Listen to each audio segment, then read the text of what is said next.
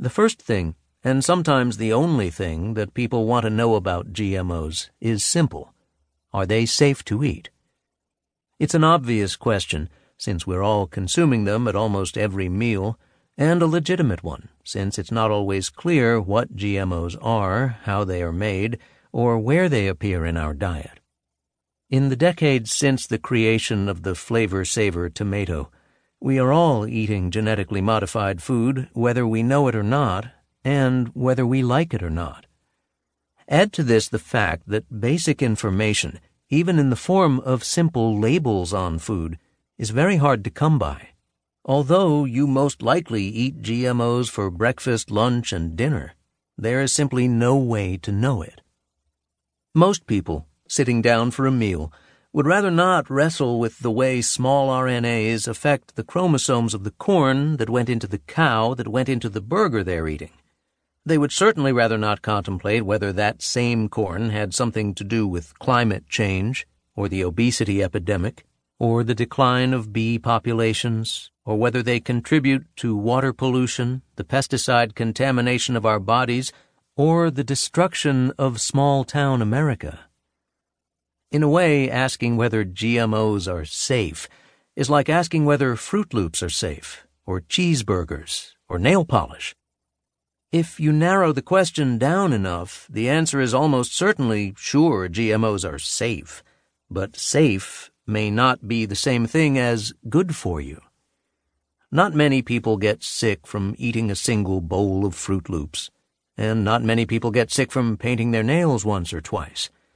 But how many bowls or manicures would it take to make a product unsafe? A great many molecular biologists argue that altering a plant's genetic structure simply mimics natural evolutionary processes, and that G M foods are more fully studied and at least as safe to eat as anything has ever been. Many hundreds of studies have supported this.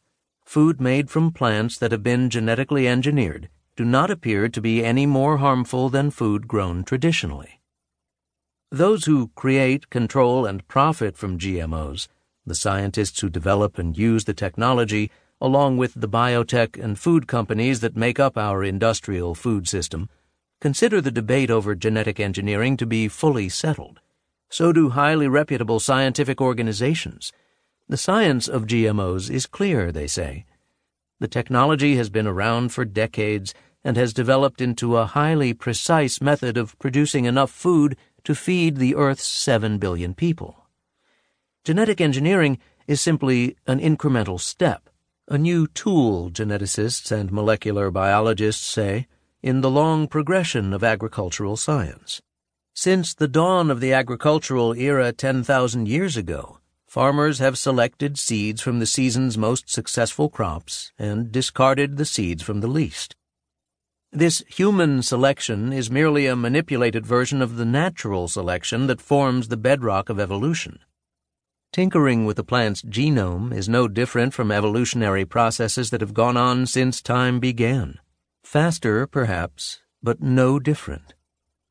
These techniques are no more risky than induced mutation or mutagenesis, the long-standing practice of exposing seeds to chemicals or radiation to induce random mutations. Mutations happen all the time in nature, and some produce plants with favorable traits like drought tolerance, or higher yields, or better taste. In the last century, more than three thousand two hundred mutagenic plants, from pears to peanuts, from barley to grapefruit, have been released on the market.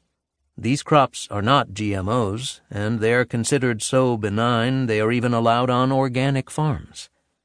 But the minute you open the aperture a bit, the question of safety becomes considerably more complicated.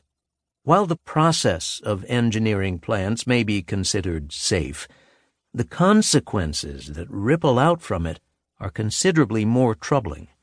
The molecular structure of a single G M plant may not be a cause for alarm, but what if almost all G M crops are grown to produce things like cheeseburgers and salty snacks and soft drinks, which have ramped up the country's obesity epidemic? Is that a G M O problem or not? What about the chemical pesticides and herbicides, many of them known to cause both health and environmental problems, that are sprayed on hundreds of millions of acres of G M crops?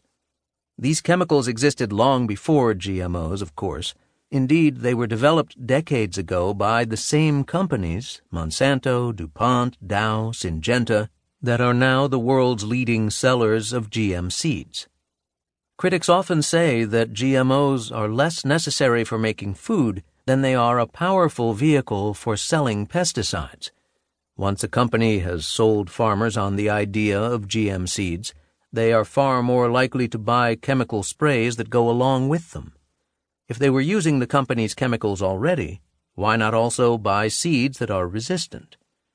So are pesticides a G M O problem? Or are G M Os just exacerbating the problem of industrial farming itself?